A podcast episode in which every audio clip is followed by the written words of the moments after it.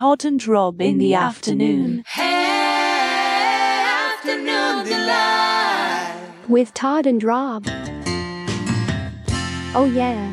Oh, yeah. Hey, everyone. Welcome to the New Media Show. We're back again on Wednesday, back in the saddle.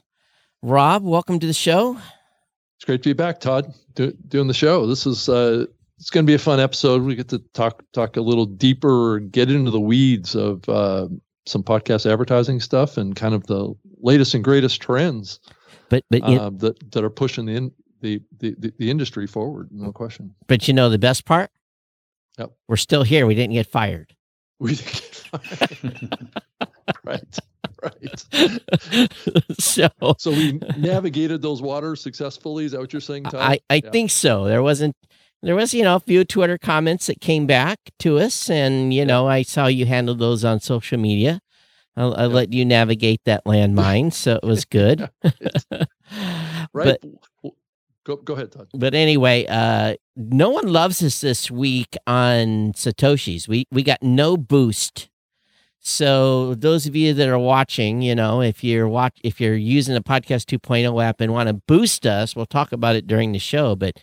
yeah, I was kind of disappointed. We didn't get any. Guess no one thought we were boost worthy last week, and it is what it is. But why don't you go ahead and introduce our guest today?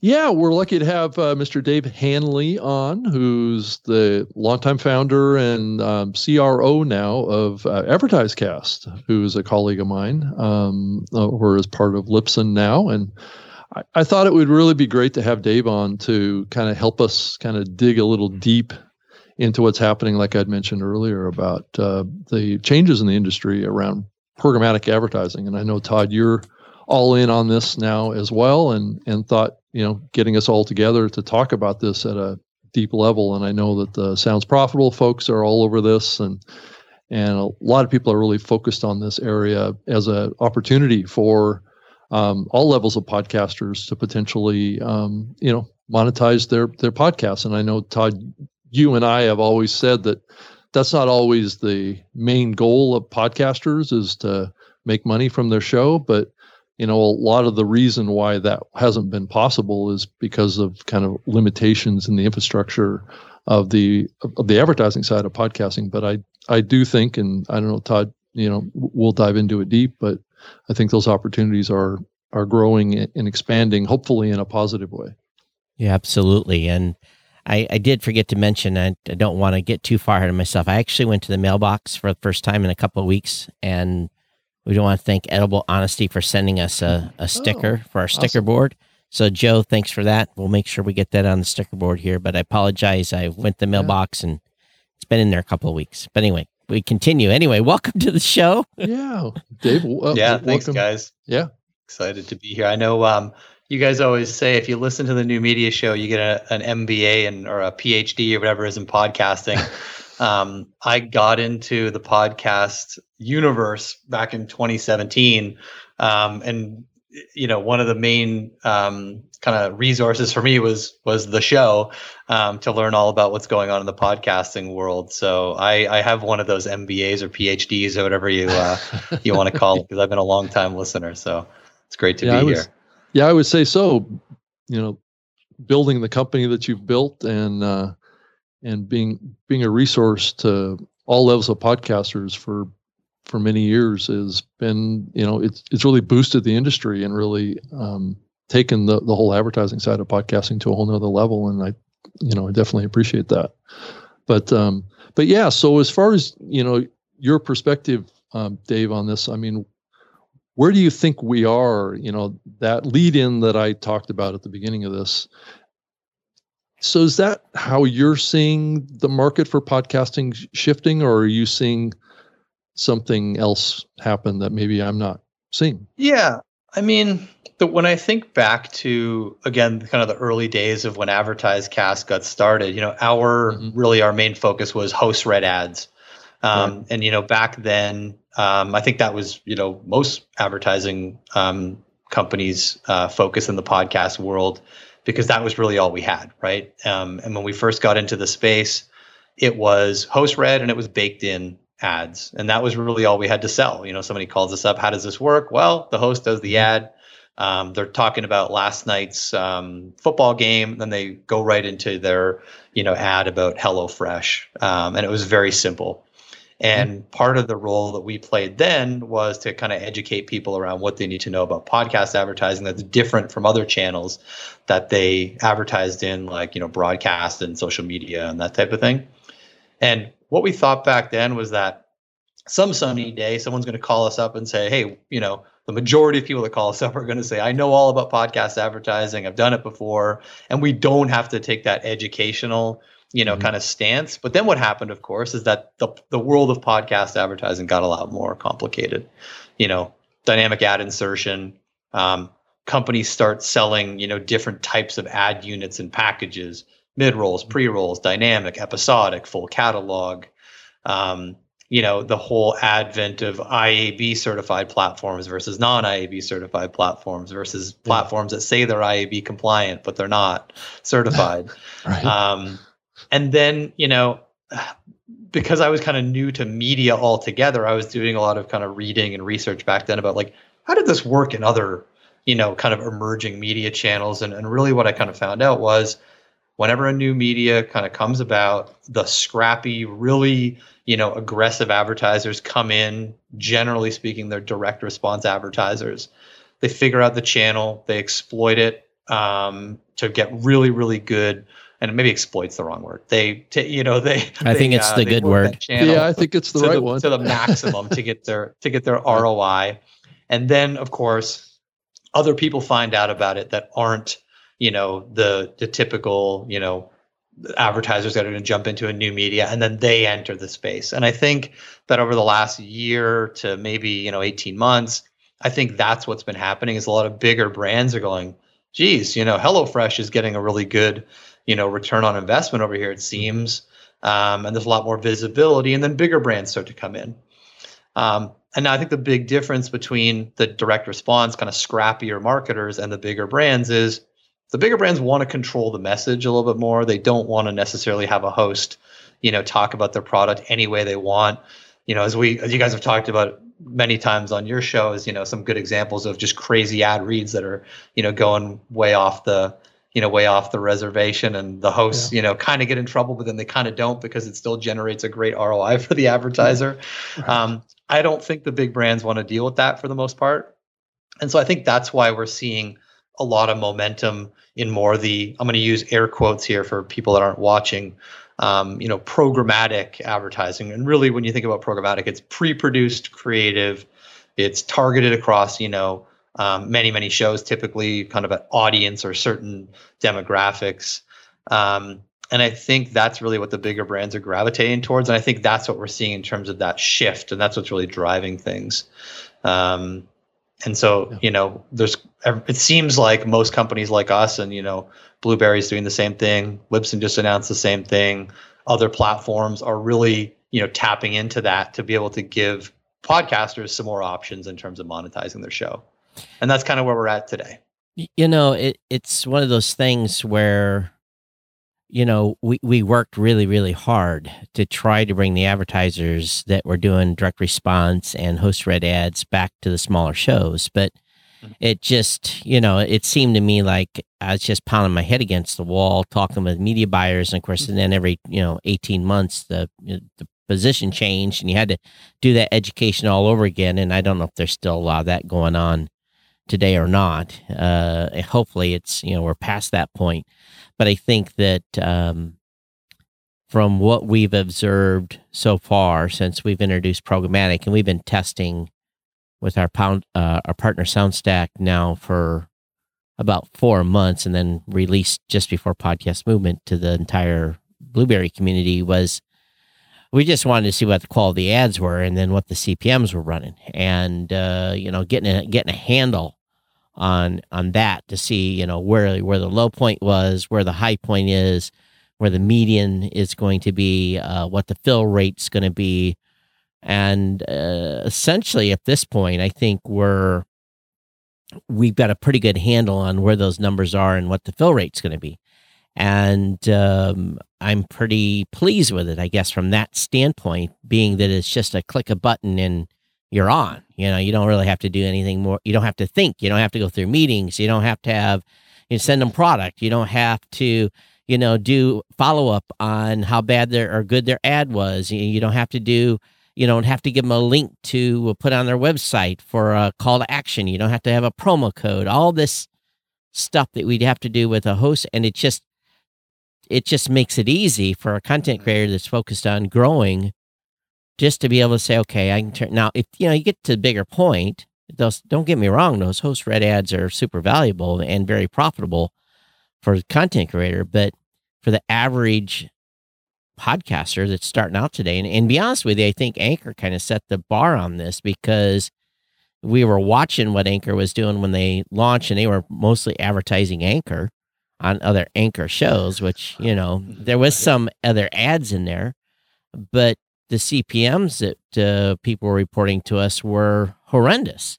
And we thought, okay, we, you know, the CPM levels have to be somewhere where it's tangible so that the podcaster actually ends up with a decent check, you know, after when everyone puts their hands in the pie, because, you know, you've got the delivery platform and you know, whatever that percentage of take is. You know, my goal was to try to make sure that the podcasters still end up with 70% of that revenue from that advertising buy in their pocket, so that we didn't cut the pie too many times. And with programmatic, you can do that. You can take me as a host, I can take a less cut because I'm not doing any work. Right. You know, it's just a number now for us. But at the same time, yeah, we got administrative work and that type of thing we have to do, but the attitude of podcasters has changed completely. Those that want to monetize can, and we don't have to, you know, search for months to try to find them an advertising spot that's host read, and then all the pain that goes with it. Yeah. Well, it's so funny, Rob, you mentioned it, because I mean, we see a few kind of use cases around who is really gravitating towards programmatic. Number one is kind of backfill. So a show that does host read ads, they want to, you know, let's be realistic, like most shows don't sell out every single, you know, host read spot they have. So they go, okay, well, we only sold 2 out of 3, you know, mid rolls. We'll put a, you know, a programmatic spot in there. We'll get some revenue, lower rate, but it's still something, right? And then we see shows that are essentially, you know, kind of, they don't hit the threshold where right. an ad buyer is typically going to pick them up on a host read, and then they can monetize on that. But it's really funny where we have some shows that are actually quite large, and they're doing host read ads. They're making, you know, I don't know, literally tens of thousands of dollars a month, primarily on host read. But as the programmatic has grown, they're like, this is pretty nice. Like you said, even if they're making less dollars in terms of the actual CPM, the comment to me has been, it's so easy. And, you know, the fill rates are really good, and the CPMs aren't that bad. No, they're not that bad. And they're thinking like, man, it's actually not a bad idea just to go 100% programmatic, just based on the effort. So one thing I'd like to be able to do at some point is, I know that you guys publish on a monthly basis what your, or Libsyn or whoever's making that report, what your average CPMs are for host read. It'd be nice to start, and maybe I can get Soundstack to agree to this. Maybe at some point we'll be able to show the average on what programmatic is from a CPM standpoint, so that we get that compare and contrast. Yeah, for sure. But you know, that makes a lot of sense, Todd, because I think the perception in a lot of cases is that programmatic, and honestly, we try not to even use the word programmatic because it's like a 4-letter word for some people. Right. You know, I think the perception is that the rates are like, you know, low single digits, when in fact, you know, partially it depends on where, is it a post roll? Is it a pre-roll? Is it a mid roll? What's the length? Right. Those are variables, you know, but you know, we're seeing programmatic rates in the, you know, 10 to 15 range in a lot of cases. And when you're selling a host read ad for, you know, I think our last average monthly report was maybe around 23 something. I mean, it's not that big of a difference. And then the other thing with programmatic is, it's a lot easier if you have a show that does a lot of back catalog. you're opening up the entire catalog. You know, it's quite easy to monetize everything, you know, not just your new episodes. So when you run the numbers, there's a lot of cases where the two aren't too far off in terms of the potential revenue. And I think too is what we've seen is similar CPMs, although I'm being very careful in setting expectations and saying, here's the low and here's probably what the high is. And we've been saying 5 to 15. Now, we don't want to see too much 5. We want to see more stuff over 10 and closer to 15. That's what we want. But we know that depending on the time of day, depending on the region, depending on the ad, you may, you know, if someone's downloading that show or play at 2:00 in the morning on the West Coast, you might not get the best ad at that time, because it really is kind of almost, there's, podcasting has been kind of shoehorned a little bit into the programmatic ecosphere. It's so, digital audio, essentially, yeah. So I you know, I think that what we're going to look for is that average. You know, what's that average going to be for that show? And because it, in the end, ultimately what we want to do is we want to write checks, and we want to give the content creator, and I've talked about this on the show already, and actually, Tom Webster actually coined the phrase. So let's see if I can do this here. Don't eat me, Tom Webster. We want to make sure that for the smaller shows, this is a bridge. You know, it's a bridge to get them to the point where maybe they've grown their audience big enough to where there is a desire for someone to come in and do a host read and get that $23 or $25 CPM. Over time, we'll see what happens. But it's one thing's for sure is you don't have to spend time going to New York or to LA or to San Francisco or to Dallas to explain to a media buyer what programmatic is. They just buy it. They know what they want to target, and they go from there, and you know, the computer buys the show. So at least that's what we're seeing. Yeah. So one of the things you mentioned there, Todd, which it's an interesting phenomenon that I think we've seen specifically on some of the, say, smaller shows that have kind of opted in for the programmatic, is that when they see that first payment, it's the first time they've ever made money off their podcast. Right. It's the first time they think about, what if my show was bigger? And I start to think, you know, what if I take some of this and I put it into promoting my show and growing the show and marketing the show? Because that becomes a little bit of a, you know, cycle where they go, hey, if this is what I'm getting now, what could it be if I was 2, 3, 4, 10 times the size? Which is kind of interesting. I wasn't expecting to see much of that, but it's, I guess it's human nature, right? Do we think that over time we're going to see all podcast advertising head towards the dynamic ad insertion programmatic type of paradigm, and that the baked-in host read will eventually disappear from the market? Well, I, based on statistics, 90% of shows, and again, this goes back to the beginning of time of podcasting, 90% of shows doesn't matter. They burn their 90% of the lifetime downloads in the first 96 hours. So if it's baked in, so what? You know, very few people are going to hear that episode 2 years later. It's going to be ones and twos. But I think for some shows it makes sense. For some shows you definitely want to do a host read ad inserted because you want to resell that inventory next month. Yeah.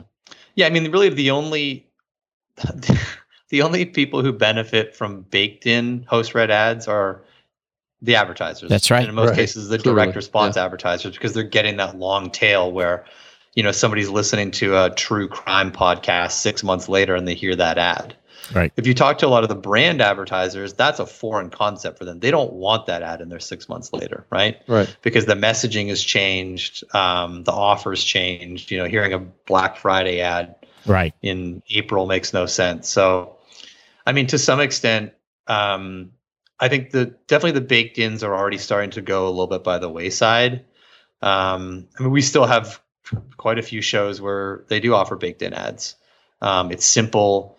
The direct response advertisers love it, so it keeps them really interested in buying those shows. But you know, at some point, I do see it And I don't know when that's going to be. I don't know if it's going to be, you know, a year, 2 years, 5 years from now, but I do see them kind of going away at some point, Rob. Yeah. But I go back to the viability and expense of doing programmatic baked in or programmatic ad inserted. Let's just use that word, or no, not just ad insertion. They're just doing regular ad insertion, not doing programmatic. Right. You know, I've had customers call me and say, hey, we need to do ad insertion.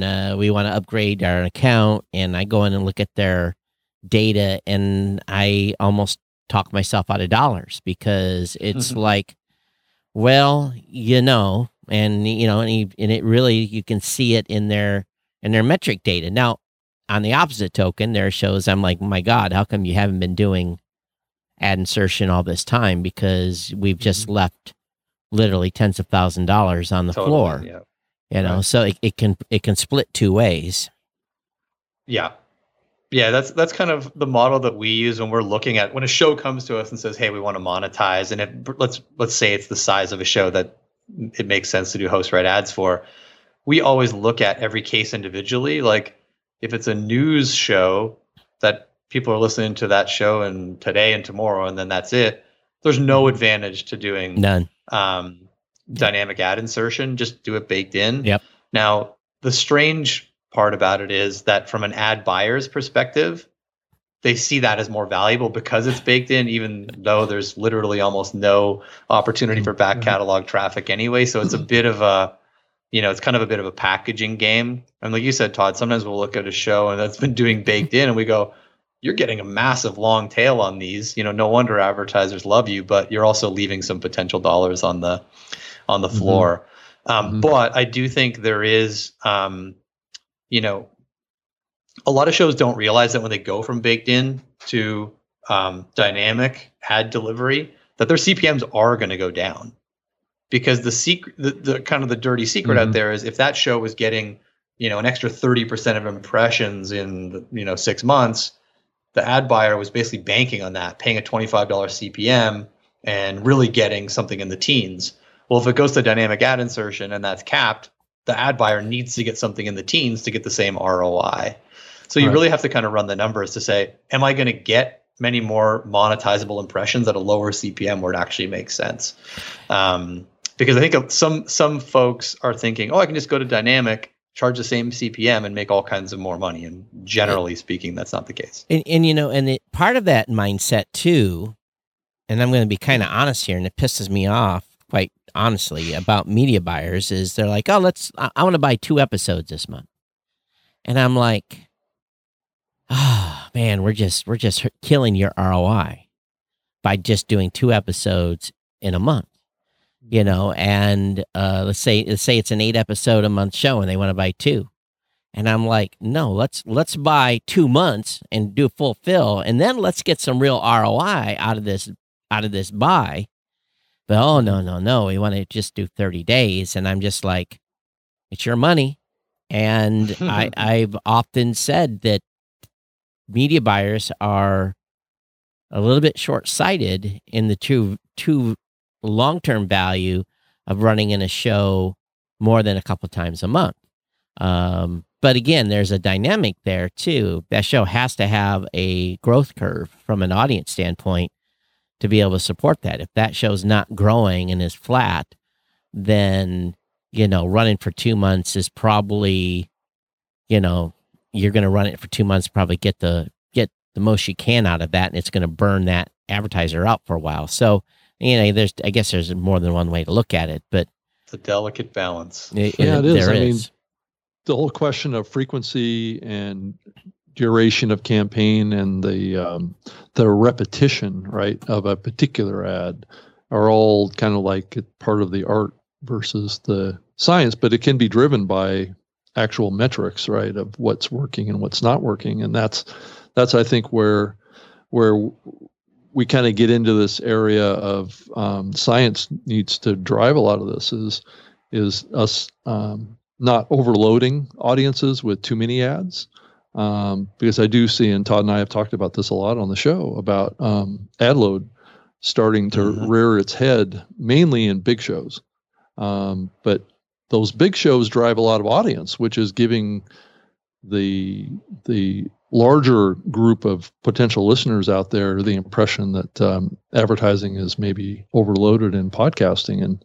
And so while that's not really the case, because you know those ad buys are not wide across thousands of shows, they're only buying across a few hundred big shows that are overloading with ads and giving audiences the impression that there's too many ads. So Dave, I mean, what's your thought on that? Is there talk in the industry of basically establishing some I don't know if standards is the right way, or guidelines on frequency and ad loads and things like that? Mm-hmm. Are we coming together as an industry, or is this kind of just a wild, wild west still, you think? Yeah, it's a good point, Robin. I mean, what we've been kind of having an uphill battle with for, years, because generally speaking, we have, we have some larger shows that we work with, but we also have a lot of kind of mid-sized podcasts that are really great shows, really great audience. And our point has always been, when a new advertiser comes into the space, the first thing they do is try to get on the largest podcasts out there. And the lion's share of that, those dollars, like the net new dollars that are coming into the channel, are going to the bigger shows. And unfortunately, what's happened is that the ad loads have gone up on those bigger shows. The effectiveness has gone down because for a number of reasons. Number one, the more demand means the rates are going to go higher. They're probably dynamic ad inserted spots. And let's be honest, the host is getting bombarded with advertisers. They're probably picking up their paper and doing the ad read, and that's it. When you go to kind of like, you go down the line, one level, you've got these mid-sized hosts where they might have, a handful of active advertisers in any given month. They want to try the product. They want to talk about it. They want to share it on their social.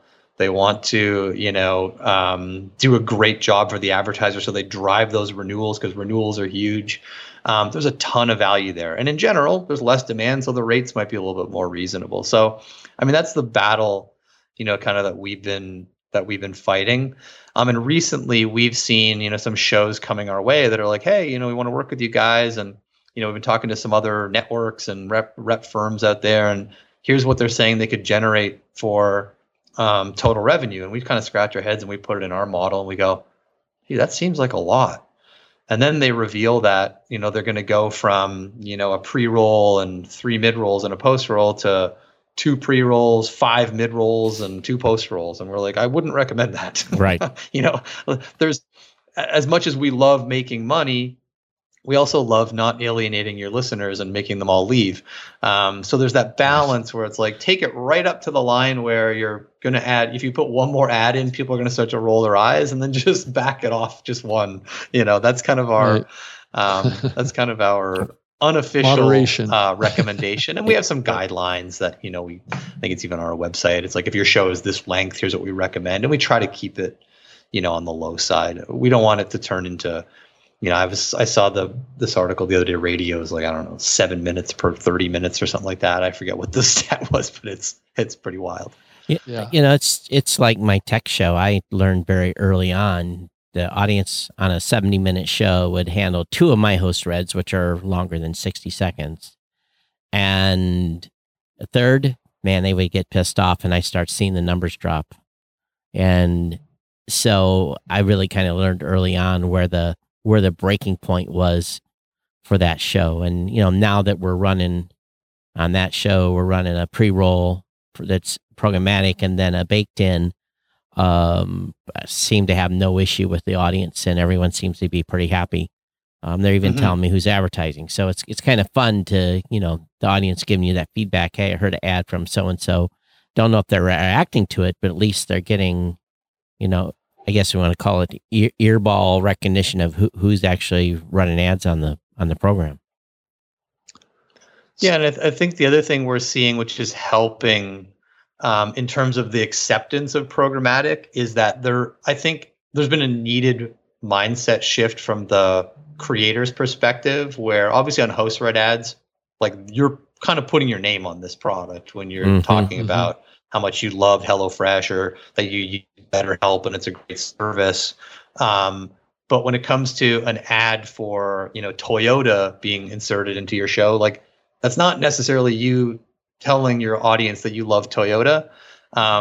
It requires a mindset of like, hey, it's a TV program. You know, the commercial break comes on, you see an ad, and the show's back on. And I think that's starting to happen.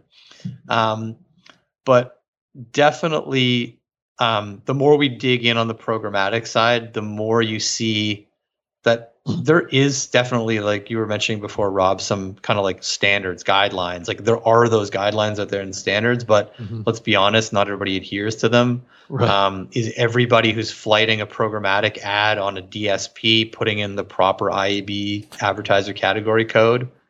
I wish they were, because it would make our lives a lot easier, but they're not. And so sometimes things sneak through that somebody opted out of that ends up in the show. And it's like, hey, why was this ad for McDonald's in my show when I opted out of the fast food category?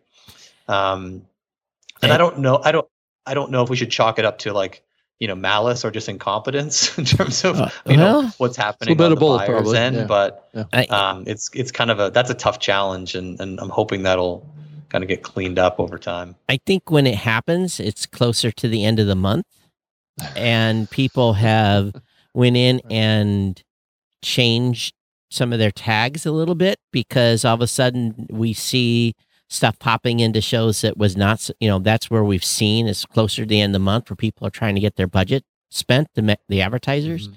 So I think that we've been pretty, at least us, and he's on Starlink, so he may have lost the signal, so he'll probably be back. There was that Starlink drop. That wasn't my internet, actually. Oh, okay. I couldn't hear you guys all of a sudden, and I had to log back in. Sorry about that. So I think that what we'll see ultimately is if everyone puts the hammer on these vendors, and every time they do that and say, hey, you're hurting us, don't do that, you know, and maybe put them in a penalty box for 30 days. I know that Soundstack's been pretty aggressive. We had one that slipped through that was basically a hotel chain, had 6 hotel chain ads, and then the last 2 were casino-related, and they didn't mark those last 2 casino-related. So all of a sudden, someone's heard of gambling, which we had excluded as part of our initial launch. And did they go in and change it later, or did they just oversight on the person that was setting up in the DSP if they were, you know, did they not mark it correctly? So I know that they had a pretty good talk with that particular vendor, and, you know, it won't happen again, hopefully. But another thing we see too is we see sometimes Spanish ads sneak through into markets that would not necessarily, it's not necessarily bad where they're being delivered, Southern California, Texas, you know, a lot of border states. So it's not necessarily a situation where it was a wrong ad to had, but it was definitely an English show with a Spanish ad. So we see a little bit of that as well. And I tell my audience, I said, if your audience doesn't get mad, chalk that up as a freebie. You know, you just made some money for free. So exactly. Yeah, I think in some of those cases where, you know, you say you might get a Spanish ad, and you're an English listener, in some of those cases, I think that might be due to just, you know, bad targeting. You know, a lot of these demand side platforms have the ability to target based on essentially device graph data, where it's like, you know, somebody's in market for an automobile, or they're, you know, shopping for auto insurance, or they're a Spanish language speaker. That data, as great as it sounds, and as useful as it is from a sales perspective to go out there and, you know, sell advertising, it's not perfect by any means. Right. But, you know, that could be part of the issue there. But yeah, I mean, we're looking at some solutions now around, hey, do we, you know, transcribe the ads that come through and match them up against a category to see, like, hey, did somebody put a political ad and mark it as restaurants? Because that's not great, right? And we want to be able to find that out before it becomes an issue. Well, if, you know, I think the transcribe piece is smart too. You know, we've just recently added the ability to have closed captions. So what we're seeing is those shows that have ads in them, that throws the transcription off because we've already time hacked it. And then all of a sudden we throw a 30-second pre-roll on. So what we opted to do is we're not actually going to do the highlighting of the, whenever there's an ad there, we're not actually going to highlight the closed caption anymore because it's not true follow along. It'll still be there. The wording will still be there, but the follow along as it plays will not. So it's just, that it's one of those things that you just kind of like, okay, little by little, we'll figure this out. And maybe at some point we'll be able to even have closed caption for the ads. They do in regular television and on, on most other stuff. So why can't we have it? Yeah. So I was just going to kind of mention something else here too. Like we were talking about before, how we're shifting away from host reads, right? And one of the strengths of host reads, and we've talked about it a little bit here, is the personal nature of it. It's the endorsement nature of that has always produced good ROI for the advertisers, is that host endorsed. But as we move into programmatic and as we move into probably more and more, we're going to move away from the host actually reading those ads. How do you think we can still embrace that personal nature of the ad in programmatic, in the dynamic ad insertion, still kind of retain that in the ad that actually historically has produced that strong ROI? And that gets back to, ad content, right? Creative. For sure. Is there any movement that you're seeing, Dave, and Todd also on this, of the agencies really taking that into consideration when they produce spots? So I don't think host reads are going away. I just think, from our perspective, if you look at our business, right, like the host reads are still the lion's share of our ad revenue, and right, they're going to continue to be for the foreseeable future. But what's going to happen is that programmatic piece, I think, is going to accelerate faster, just in terms of like a, percentage year on year. And at some point it's going to start to, get to the point where it's kind of leveled out and who knows, maybe surpass it at some point. And I think this is almost like a bigger point, Rob. And this is one of the things that, at Podcast Movement, at the Sounds Profitable session, somebody was talking about, the kind of the programmatic ad creative, and the mistake that a lot of buyers make is like, oh, I got this great radio spot. Let's just pop that in there and, that'll work just fine. And we spend so much time, as media people, optimizing targeting and optimizing frequency capping and optimizing this and optimizing that. And then we have bad creative. It falls apart.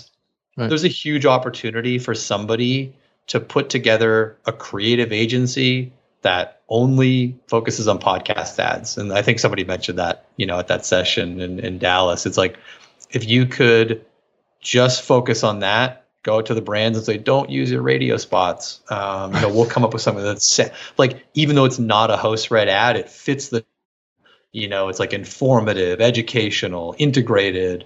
It almost comes across as like you could, the ideal ad for me in terms of podcast programmatic is you can't tell whether this is an ad that's inserted by some third party system or whether it's the show or like the network that did like a producer read ad. Right. When you hear an ad on, I don't know, Vox or NPR, where it's like not the host, it's somebody else. And you go, oh, it's probably like somebody who like works for that network. It's a producer. That to me is like an ideal creative format. And I think that's should be something that buyers should really, really focus on is the creative side. But there's never budget for creative. The radio side too. It can help the radio side of the equation as well. Right. Yeah, I mean, look, what about like celebrity endorsements? I mean, there's a crazy idea. I mean, that's been going on in TV and radio for, how many years? I think that's a great idea for podcasts. Yeah. Todd, go ahead.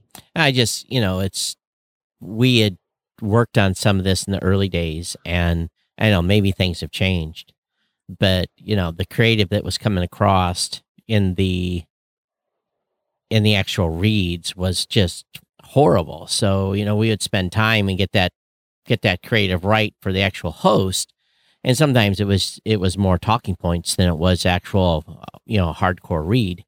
And, we really spent a lot of time on that. And, that was time that I had to take out a hide.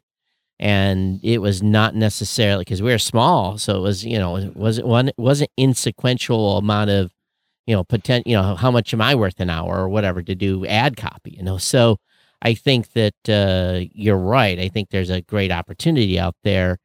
But oftentimes, at least before, you used to hear, well, there's no budget for creative in audio. Now, there's plenty of budget for creative in television because they got to shoot an ad, but they don't take the same, in my opinion, they don't take the same value of the ad they're going to push on TV and they're going to put on radio or podcast. So I don't know. I don't know if we can change that mindset. Yeah. Right now what we do in terms of, somebody comes over and they want to run a campaign. If it's like a produce spot, we try to spend some time with them. We're not, by any means, creative geniuses, but we'll try to spend time knowing what we know about podcast advertising, helping them with the copy. And then there are some, kind of like studios that you can work with that'll produce a spot at a reasonable cost, a few $100s. And it's good quality, but it doesn't have to cost 10 grand. I mean, you can get something done for a few $100s. But if you're spending, $20,000 on a small campaign, that works out. But if you're going to spend, if you're going to spend $20,000 on a campaign and you want the ad to change every week and you're going to have four pieces of creative, there's got to be enough meat on the bone for someone to actually start a creative agency that actually can make a living off this and not just earn pennies, So that means volume, lots of volume. And then when you're dealing with lots of volume, then does quality go down? So it's, there's a little horse trading, but I don't know.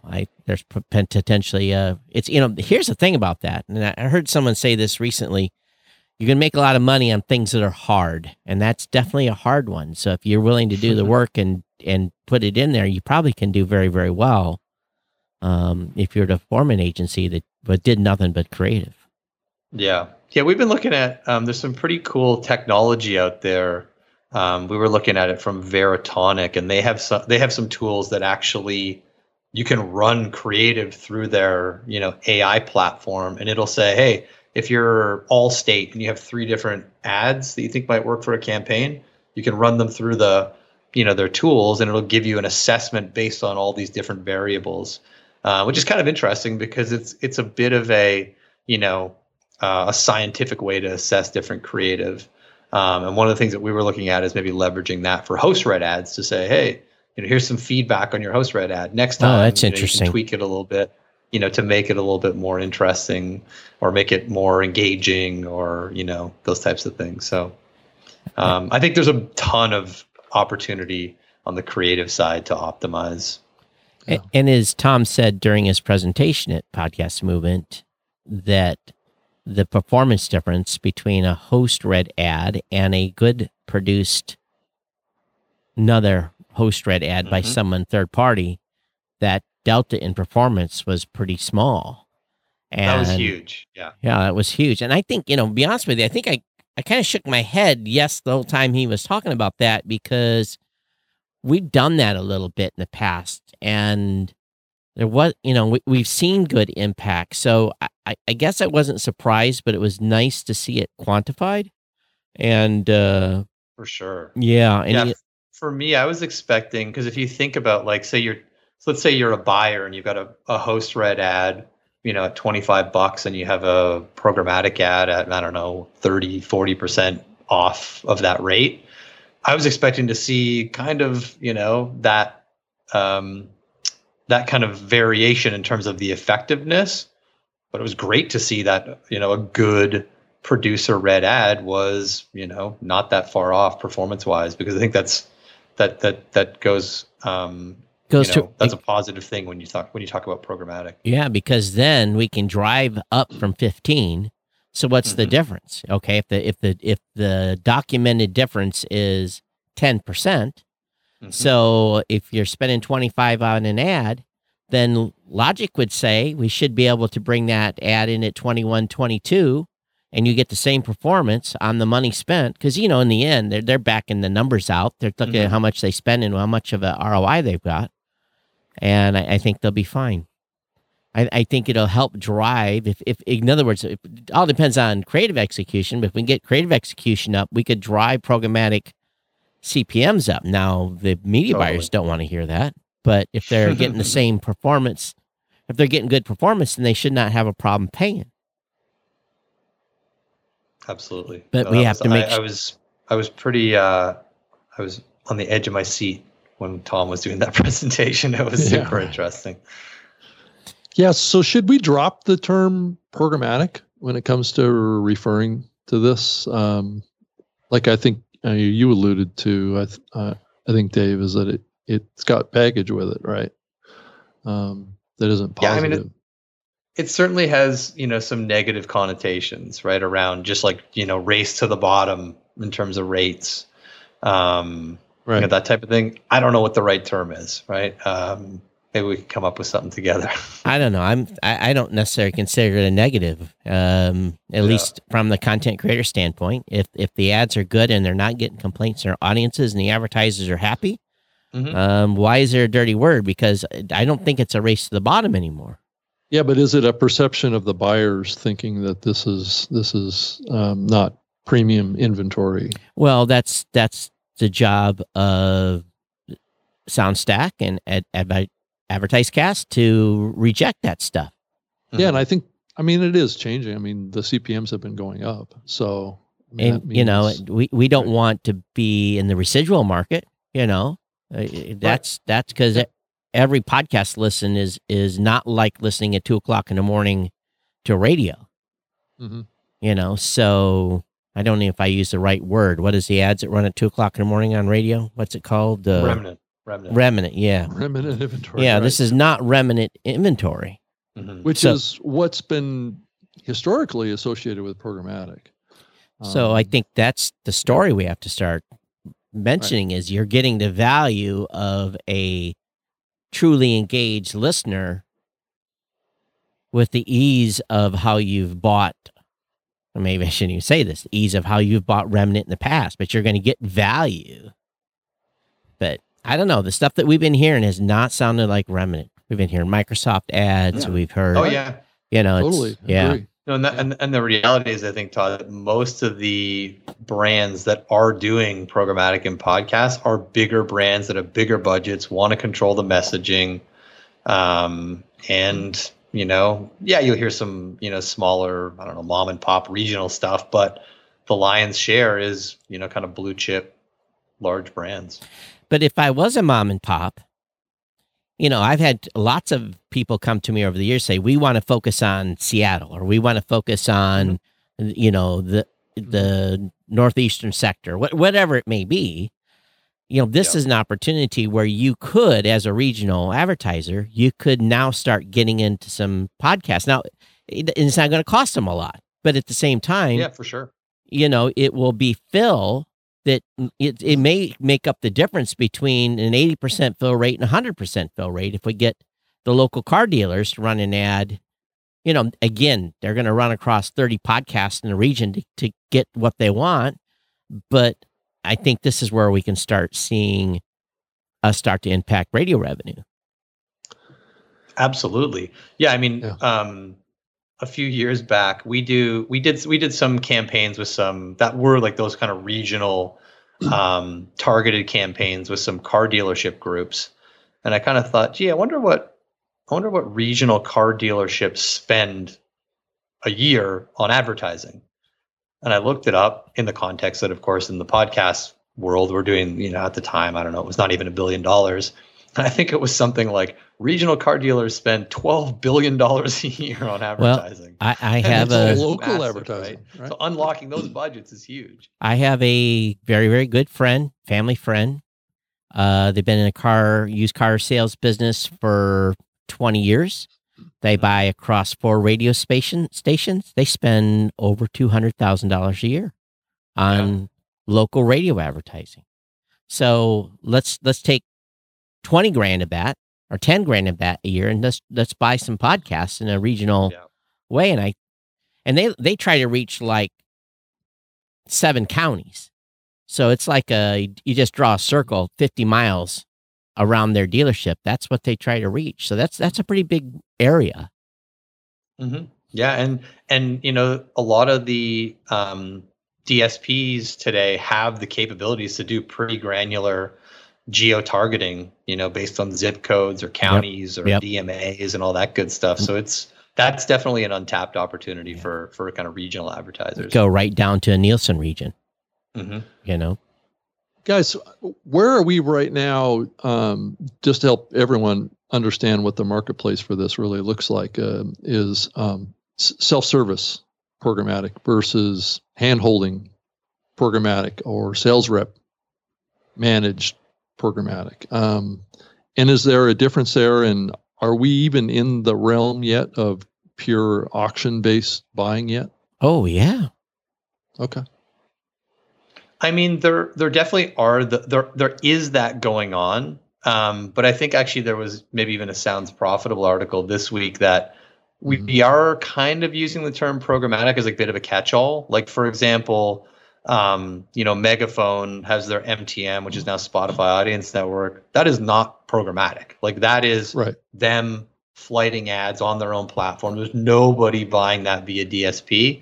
Like, the whole concept of programmatic is that it is somebody sitting at their desk, you know, a buyer, either an agency or a brand buyer themselves, you know, buying that, bidding on it, and buying the inventory. Right. I definitely think that in the podcast world, that is like probably the biggest area that's going to grow. You know, we've had some conversations with some of the DSPs, like the Trade Desk and folks like that, and that's a big focus for them, is to get as much content as they can, because they're seeing, you know, more and more demand from those buyers to say, look, this is how we're buying a bunch of other media. We want to buy podcasts the same way. So I think it's just going to get, you know, a lot more of that actual programmatic stuff, you know, going and accelerating over the next little while. So is that going to take time for the larger buyers to adapt to that? Because they've been used to having, you know, a person come in and call on them to pitch opportunities, right? I think it's purely a volume issue.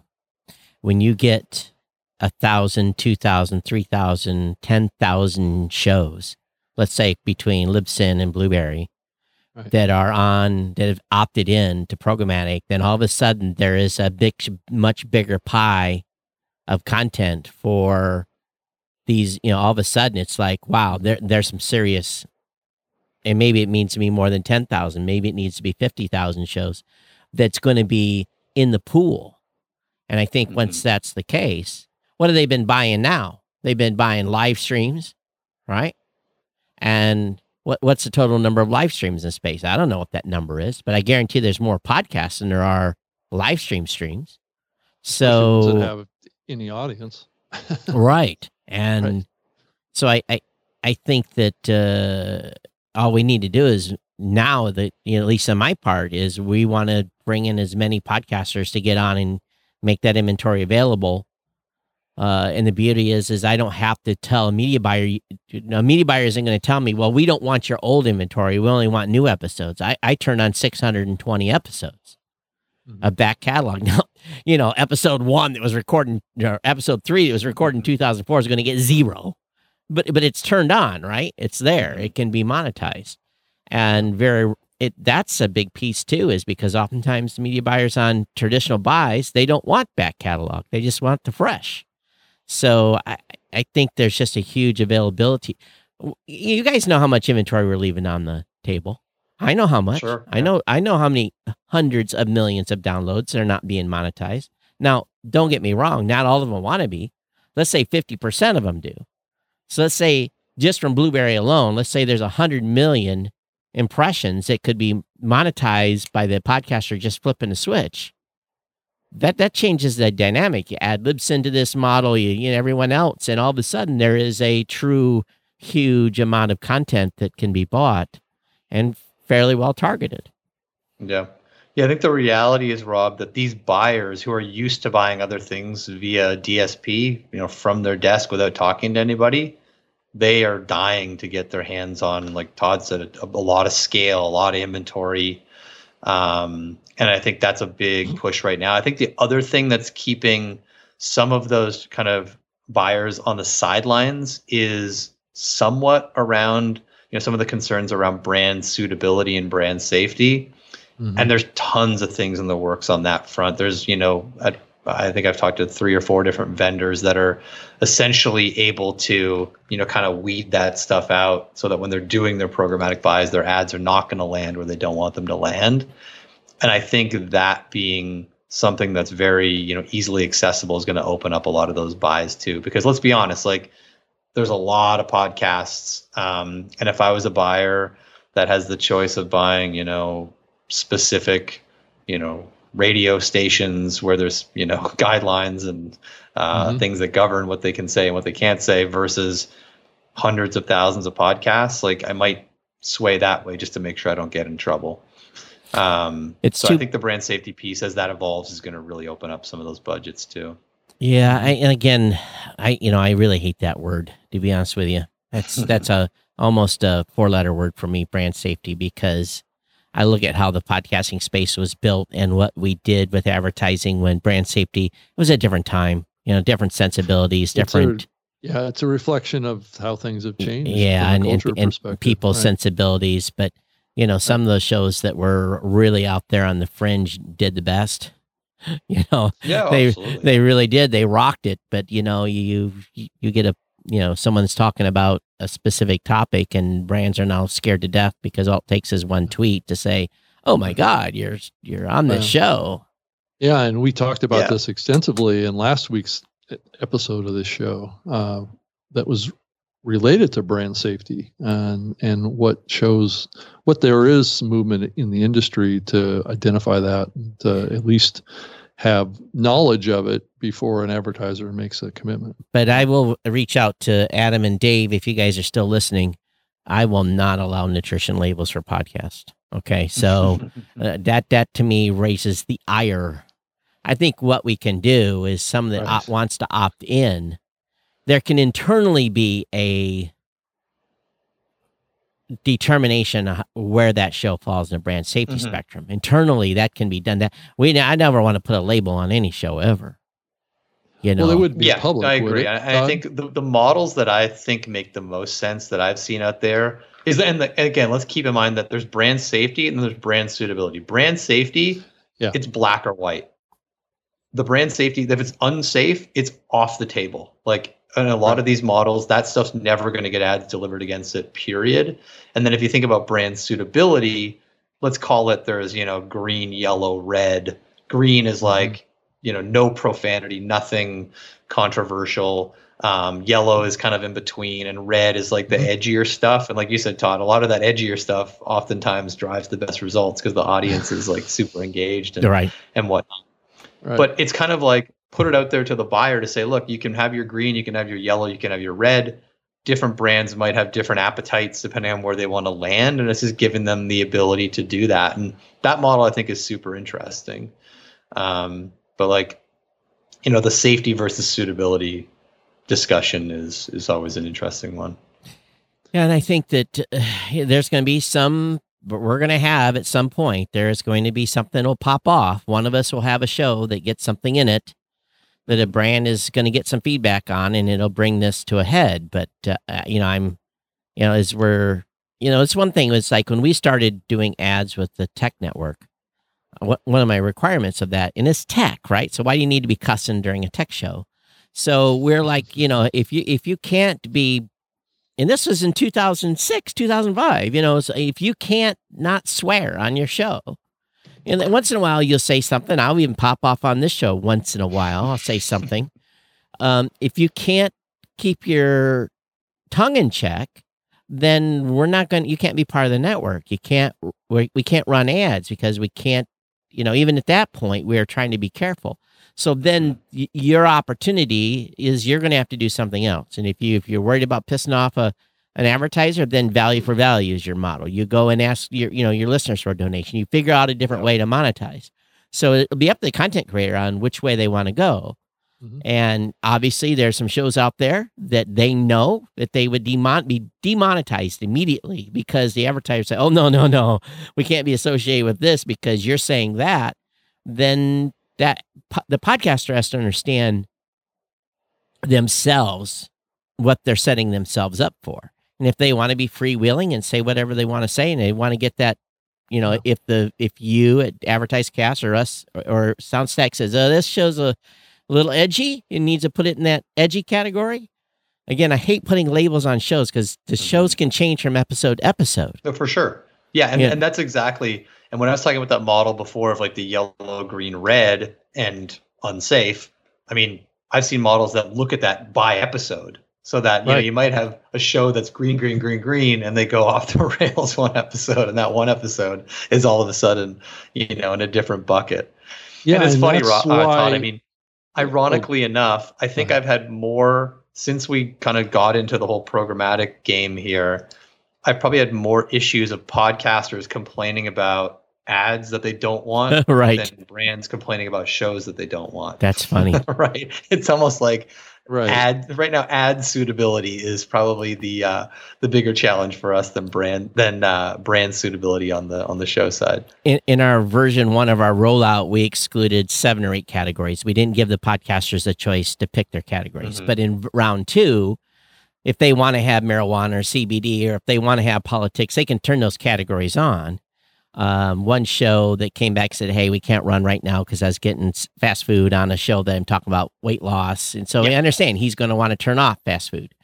Mm-hmm. And so he'll be able to come back when we put out MBB2 for at least what we've done.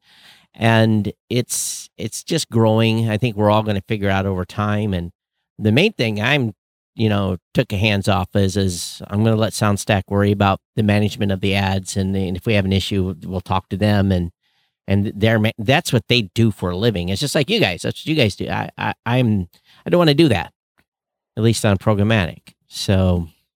Yeah. And on the topic of suitability, I think that's a pretty big topic area too. And I was wanting to kind of dig into that a little bit too. And how that suitability is, determined, right? What's the methodology of how suitability is actually determined? And I think, and Dave, I don't know what the companies you've talking to are basing this on, but the importance of transcripts are increasingly becoming important from a suitability evaluation standpoint, targeting. I mean, as we start thinking about privacy and we start thinking about the sensitivity of IP, how important do you guys think transcripts are going to be in unlocking these needs in the market? I mean, I think transcripts are always the basis for all of this stuff. I think the most interesting models that I've seen around this brand suitability are the ones that use the transcripts, score it automatically, AI, you know, scoring, and then anything that's flagged as like a high risk gets like manually reviewed, or like has a secondary, you know, kind of review process to it, where somebody goes, oh, somebody said their portfolio got murdered. Okay, well, that's not, you know, that's a finance term, you know, that's not talking about murder. Right. So we're going to make that one instead of red, it's, you know, green or yellow or whatever. So, you know, I think that's the most interesting one, because we've actually run a test with one of those platforms where we said, score it, and then do the secondary process. And it was interesting to see, it was actually fairly accurate. There was, you know, the thing that you saw most often was something they thought was red got backed off to like a green or yellow, just by virtue of, and you can imagine all the different terms out there that people are going to use that aren't, you know, as controversial when you have a human listen to it and go, okay, well, the context is a lot different than what the AI thought it was. So how do we do the opposite though? I'm more worried about the creator than the advertisers. So how do we protect the listeners as well from getting these ads that are, well, not appropriate, you know, because some advertisers are going to push the, how do we punish a company that puts a gambling ad in the DSP that is been marked for hotels or something like that, and they've classified it wrong? How where's the reverse? Where can the punishment come back to the advertiser? Yeah. I mean, there's got to be smarter people out there than me that can solve that problem. But it's when you think about, like, when you, like, you know, Todd, when you think about the way that this whole thing works is I could have a podcast that I put out there and there's, you know, 500 downloads that happened today, mm-hmm. and there's 3 ad spots. There could literally be hundreds of different ads going in. That's right. You know, on those 500 downloads. That's right. Depending on where you are, who you are, you know, how many times you've heard a certain ad on different shows, on your show.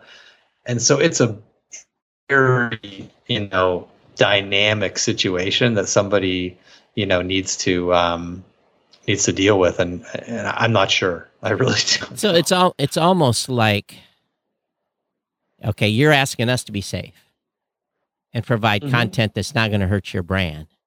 Well, there has to be some other reciprocation, and I'm sure it's just going to be outliers that's going to cause issues, but there has to be some sort of, and, you know, I don't know if anyone's ever talked about this, but how do I protect the brand of the podcast? That's right. I think it should fall on the DSPs, right? Like if they have, you know, some way or some review process. Now, obviously they want to give their buyers and users as much flexibility and freedom as they can, but, you know, have something in there to say, look, you know, somebody ran this political ad and they categorized it as food, right? Mm-hmm. Like that's a problem. It's a problem. And like you said, Todd, it's kind of funny where, you know, we're talking so much about, well, we want to make sure that these ads don't end up on a, you know, sketchy podcast. Well, what about a sketchy ad ending up on my non-sketchy podcast? Right. Yeah. Right? You run into a conservative podcast and you also all of a sudden get or vice versa, and you get an opposite. Yeah. You know, it's like, okay, did you want that ad? I'd love to hear. That's the same thing that happened with the, you know, with the liquor brand right. advertising on a sobriety podcast. Yeah. Right. And that was a not so good. I mean, I'd love to hear from a programmatic, you know, expert around how this, how all these things interplay and what they think might be a good solution here, and who should be, you know, accountable. I mean, ultimately I think it's the person who's going and flighting that ad that should be accountable, and you know, accidents happen. Right. Mm-hmm. And now I think maybe, I don't know if it's a bigger issue, but it's part of the issue is that I don't know if you guys have ever reviewed the IAB categories. I have, I'm just a total nerd, or I was using this, but I have it on my desk right now. Like it's literally on my desktop on my computer.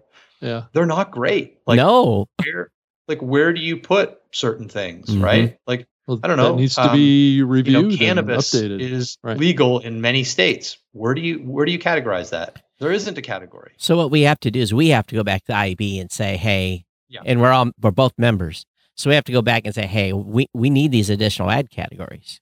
Mm-hmm. And go to that specific committee and say, okay, it's time to expand. And maybe that's part of that. Maybe we have to do our due diligence and go back to IAB and say, hey, this isn't granular enough.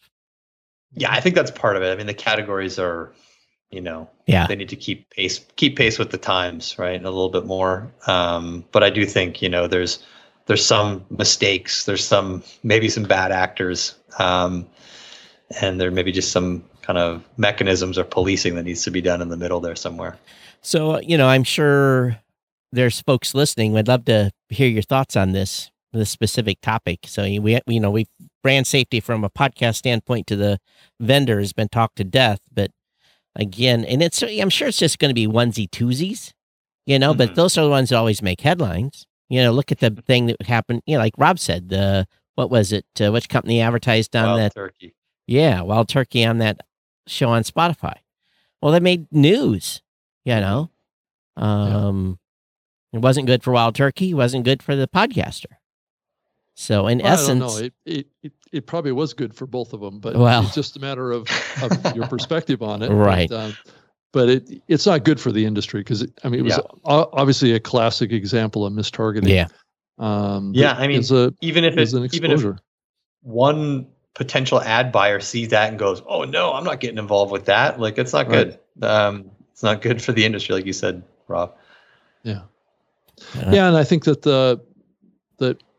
podcasters have always thought about their audience first. And I think that is the other thing that I like to think about too in the context of all this is at the end of the day, this medium values the connection between listeners and the creators, right? And advertisers have always been kind of like, welcomed in the door on a limited way, right?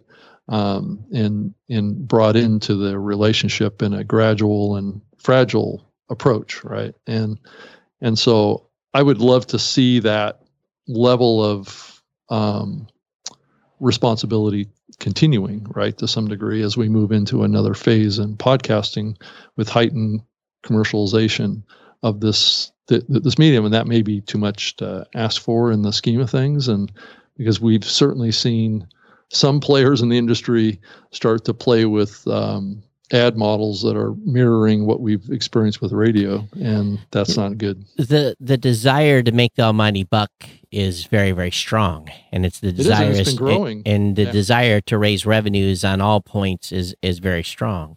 But we've all had ad deals come in from a vendor that I look at this and I go, it just.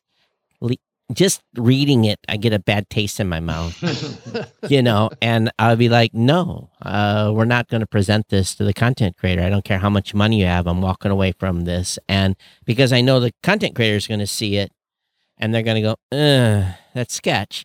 So what happens now when some of those same players come in and their ads are on borderline, let's say they're doing some sort of lead magnet for whatever they're trying to sell.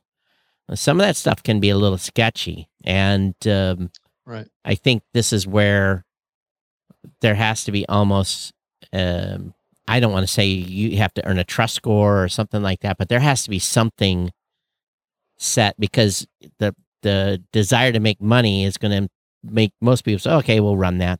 That, it doesn't matter. It's just going to run across the number of shows. No one's going to notice. We'll spend their $5,000. And yeah, which is exactly what happened in radio, right? On the commercial radio side. Yeah.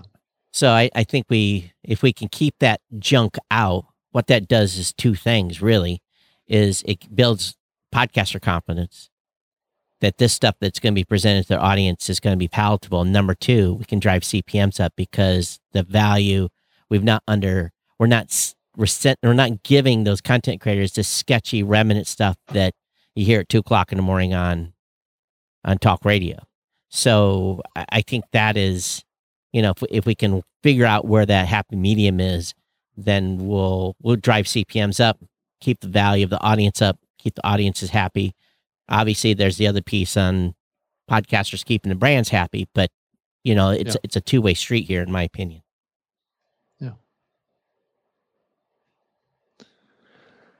Yeah, this is it's a changing time in the podcasting medium as we, push in this direction. And I think that the industry is more and more coming together.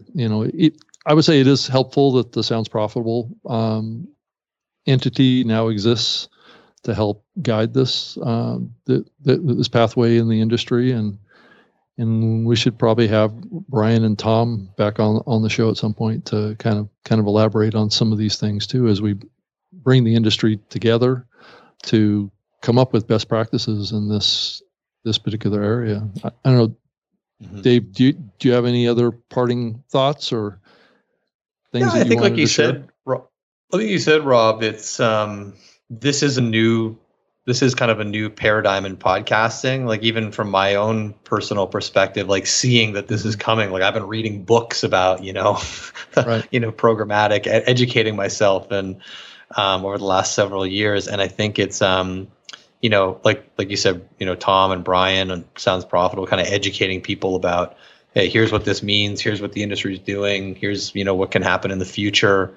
I think that's key, is everybody kind of learning and understanding, what this all means, and continuing to help drive the industry forward in terms of revenue, but at the same time, making sure we don't, harm, what we've got going on in the space in terms of like the audience engagement, great quality content, and that type of thing. And kind of, there's a balance there somewhere. Because I feel that 5 years ago, podcasters would not be as accepting as they are, what we're seeing so far. And now we have an opportunity. And if we screw this up, we're going to set ourselves back 2 or 3 years. So I think we have to, you know, really focus on this and make sure that we're delivering the best experience we can. Because if we do, we build trust in the content creators to do this. And I've been very frank to all of our content creators that are participating now. I'm like, you hear a bad ad, I want to know immediately. You know, I want you to, my telephone number is public, my email is public, you email me that, and it doesn't matter if it's a Saturday, Sunday, we're going to react. Because it's really, you know, it's really important to me that we maintain the podcasters' trust, because if they trust us, then they build confidence in the space, and they'll encourage fellow podcasters to say, hey, you can turn this on at Libsyn, you can turn this on at Blubrry, you can turn this on wherever, you know, whoever else has programmatic, and be self-confident that we're not going to piss their audience off. Mm-hmm. Yeah. Todd, I want to change the subject, actually, in the last couple of minutes here too, but I'm sure both of you guys have been hearing talk about what's rumored going on with Patreon. I don't know if you wanted to share anything on that, or if you've had any thoughts on what's going on with Patreon. 17% reduction in workforce as of today, 80 less employees. Yeah, and their rumored involvement in, you know, the underage content on their platform. Yeah, I don't know if you heard about that. No, I didn't see that. No, I just saw the layoff news. Yeah, so there's a lot of talk online about that platform having issues, some potential legal issues with underage content being offered on their platform. You would think that they would. Yeah. That would be something that they would be hot and heavy on. They are, but I'm also seeing a lot of talk in the industry of people moving to other platforms off of Patreon because of these rumors. I don't know if they're substantiated yet or not. I don't want to substantiate anything that isn't substantiated yet, but that's a hot thing that's brewing in the industry right now. Well, that's why my listeners can contribute on PayPal. I don't need, and same for this show. We don't we don't have an integration with Patreon. Right. But it is interesting though, because when I was at out at DragonCon, it was everybody was talking about Patreon, and I'm like, why? Why do you need Patreon when you can do this yourself without being in? You know, you get less money taken away from you. Yes, they've given you some tools, but this is fully capable of being able to do your own rewards on your own site without having to involve a third party. Mm-hmm. But it's just easy. That's probably the big reason why they're using it. Yeah. Yeah. And I think that there has been a shift in the online content space towards premium content more and more. I mean, I think we're seeing movement in that direction that's been going on for a couple of years now. Private content, that kind of stuff. It's been developing. Yeah, and I think, there's a lot more options now too, right? For that, there's, the Apple subscriptions, there's third-party tools like, we've got Glow, there's Supercast, there's, all kinds of different platforms that you can kind of facilitate and actually facilitate somewhat of a smoother experience on the podcast side than you could, via Patreon. So and it's also more options out there. It's also available in Spotify too. You can do it on third parties into Spotify as well. So if you are looking to move beyond Patreon as this scandal develops, there are other alternatives out there. So Rob, anything else going on in the space that we should talk about before we get out of here today? I think we filled our listeners up with lots of things to think about when it comes to advertising. Yeah, most definitely. But I don't know, is there anything else you can think of, or Dave, is there anything else? Not off the top of my head, no. Well, okay. I think the main thing too was, I don't know if you listened to Adam and Dave on the last Podcast 2.0 show, They made a couple of minor references to us, but I think that what we need to be careful of is applying labels to shows. I get real worried about that type of a scenario where all of a sudden a show is labeled a certain way. And if it's one thing to do something internally when it comes to advertising and having a personal conversation with a content creator, but putting a label on someone's show and having that public, I'm very much against that. It really kind of goes against the open nature of the space, in my opinion. Yeah, that's interesting.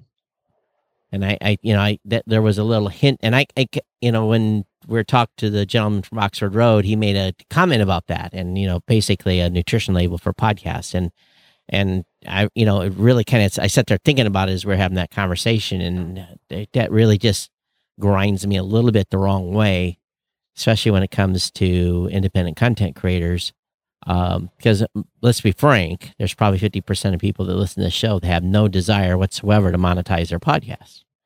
And well, Todd, I think he was really kind of referring to more of kind of like the brand suitability stuff. Well, I know that's exactly like what a scoring system for that, right? But I'd hate to see something ever come out where all of a sudden there was some third party that is doing a scoring of shows and that becomes some sort of public.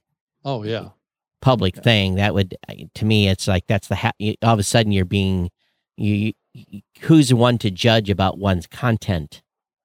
If we want to remain to be open, there should not be a score we put. It's not like podcasts are going to make you fat. It's not like we're going to have too much sodium in our, in our podcast, like a movie, like PG-13 or NC-17, right? And that makes me, when we start wanting to talk about putting labels on shows, that just really, it doesn't set right. Now, again, a company can do whatever they want internally for a suitability for if they want to do advertising, but I think most shows know whether or not they're suitable for advertising based upon their content that they do. I really do. I think, Todd, that the area that you're probably most concerned about, and I would be as well, is that technology being used to put certain types of shows in certain kind of cultural buckets, right? I agree. For discrimination against or canceling or that type of thing. Right? Yeah. So again, I think that we all have to maintain the. And if we didn't make it clear last show that we're about open and inclusivity, then there's no show that we've ever done that couldn't make it more clear than that. Right. We understand, again, going back, your opinion's your opinion, and what you think about content's content, but we're not here to address that. Mm-hmm. Right. There's lots of shows that are going to be talking about other shows' content. We're here just more to keep the space open, and I don't want to be a judge of anything. Right. Yeah. Yeah, our CEO, Brad, says we're liberated syndication. That's right. Syndication. Well, our terms of service are pretty clear about that, too. So yeah. Right? Yeah. And I think, we all run on that same model. So I think that, or at least a lot of us do. Mm-hmm. Yeah. I would hope so. Can't say everybody. No, but I think probably the majority of at least podcast hosts, at least I hope they stand for the same type of, open, inclusive models. But all right, well, I guess we can get out of here. Rob, you want to give some 411 on how to reach out to you? I can be reached on Twitter at Rob Greenlee, and you can certainly send me an email to robg@libsyn.com. And Dave, why don't you share how you might want to be found? Yeah, it's real simple. Just Dave at AdvertiseCast.com. You can reach out anytime. Thanks for having me on the show, guys. It was fun. Absolutely. Yeah, thank you. I'm Todd at Blubrry.com, at Geek News on Twitter. And we'll be back here next Wednesday. And I might be able... we were back here on Saturday. I might be able to reveal where my passport's going to be taking me in mid-October. So Waiting for an airline ticket booking to make it official. So. Oh, okay. So you're going to share it at the next episode? Potentially, yes. Yeah. Okay. So we'll make sure that we're, and I'm starting to see a list of other people that are going to be there, and that's going to be where they have a conversation in the show in itself. So. I would imagine so. Yes. Nice. All right, everyone. Thanks for being here. We'll see you next week. Everyone, take care. Thanks guys. Okay. Yeah. Thanks, guys. Oh, that worked really well. That covered up half our face here. It just covered up Dave. That's right. Let's see if I can do this one. There we go.